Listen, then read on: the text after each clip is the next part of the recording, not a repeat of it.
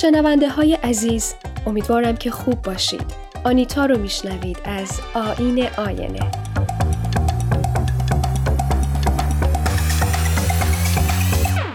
قسمت 29 آئین آینه رو با مونولوگ مورد علاقم شروع میکنم و در ادامه ارتباطش رو با موضوع این برنامه بیشتر توضیح میدم. در قالب نگاه یک سینماگر ایرانی به زن.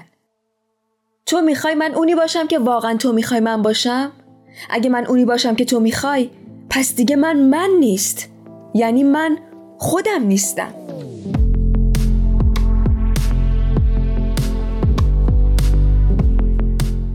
یکی از پیشگامان در سینمای ایران که به مسائل زنان در فیلمهاش پرداخته و نگاه جدیدی به این موضوع داشته، داریوش مهرجوییه.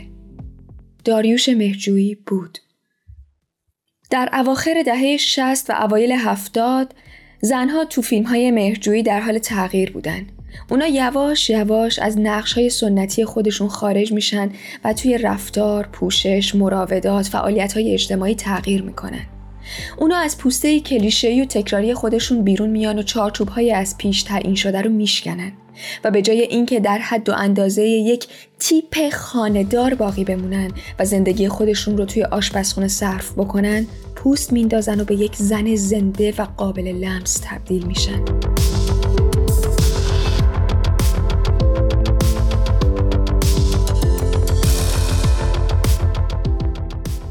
به نظر بعضی‌ها این نگاه تازه به زن و نقش‌های او در آثار مهرجویی از فیلم هامون شروع شده. اگرچه توی این فیلم شخصیت اول ما هامونه، اما بیننده در کنار او زنی متفاوت رو می‌بینه. زنی نقاش که در برابر ازدواجش گردنکشی می‌کنه. او سبک و روش متفاوتی از خودش نشون میده. در فیلم بانو که نسخه کمرنگتری از هامون، این بار شخصیت زن در رأس قرار داره. زنی که برای زندگیش تصمیمی شاید غیر متعارف میگیره. خونه خودش رو تبدیل به سرپناهی میکنه برای افراد نیازمند و یواش یواش خودش و خونش رو به تباهی میبره.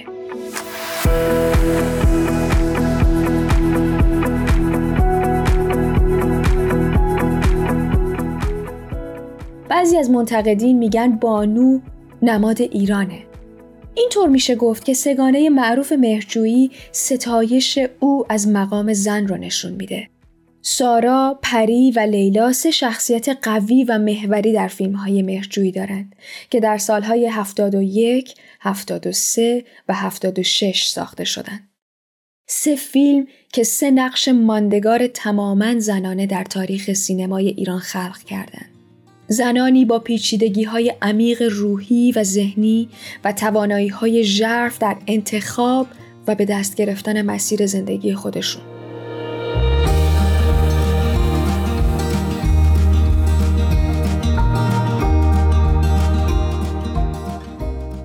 در آثار مهرجویی زن نقطه تحول داستان به شمار میره. تحولی که معمولاً از یک اتفاق غیر معمول توی زندگیشون شروع میشه و با تحولی همه جانبه به پایان میرسه. زنان در آثار او نمونه‌های متفاوتی از زنان روشنفکر و متفاوت محسوب میشن. زنهایی که هرچند به پاسخ دغدغه‌های ذهنی خودشون نمیرسن، اما جرأت پرسش داشتن و رنج پیدا کردن پاسخ رو میکشن و توانایی سرخم نکردن در مقابل زور رو در خودشون ایجاد و تقویت میکنن. اونها در مسیر پرسیدن یک سوال معمولاً یک آوارگی رو طی میکنن تا به پاسخ مطلوب خودشون برسن و توی این مسیر پرسشگری توی جامعه به شکل یاغی دیده میشن. به همین دلیل هم هست که زنان آثار مهرجویی از دید عوام طرد شده و غیر طبیعی هستن.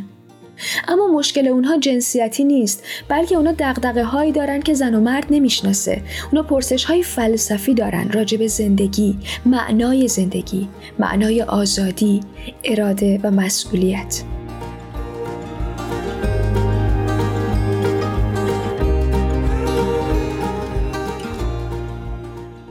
این شخصیت‌ها معمولاً از ابتدا دغدغه طرح این مسائل رو توی سرشون ندارن، بلکه یک جرقه توی زندگی ناگهان تمام قوانین زندگی روال و عادی اونها رو زیر سوال میبره و مثل یک تلنگر اونها رو از جلد عادت و روزمرگی خودشون بیرون میاره.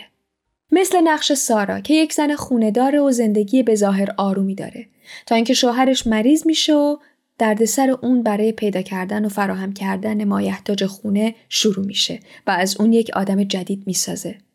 اون نشون میده تصویر دختر کوچولویی که شوهرش از او ساخته واقعی نیست، بلکه او سرسخته و تلاش میکنه و در نهایت در نتیجه بیمهری همسرش جرأت میکنه تا تصمیم بگیره و شوهرش رو ترک کنه.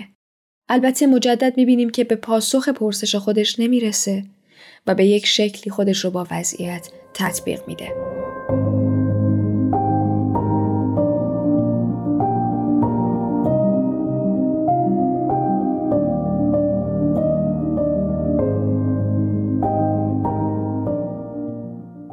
موضوع اصلا همین ذات این پرسش ها ایجاب میکنه که هر کسی در درون خودش دنبالشون بگرده.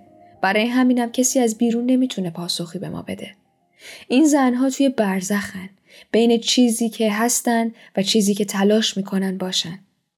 کسی که ارزش‌های از پیش تعیین شده رو زیر سوال میبره، مثل پری، دختری که در پی فهم عرفان و سیر و سلوک عارفان است، در صورتی که توی جامعه ما انگار سیر و سلوک فقط مختص مردها بوده و هست.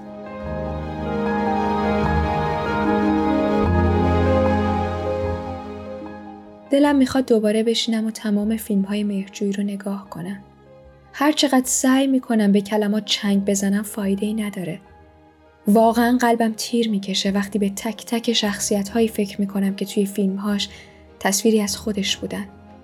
مرگ رو چیز سیاه و بدی نمیدونم یا به چشم مجازات بهش نگاه نمیکنم.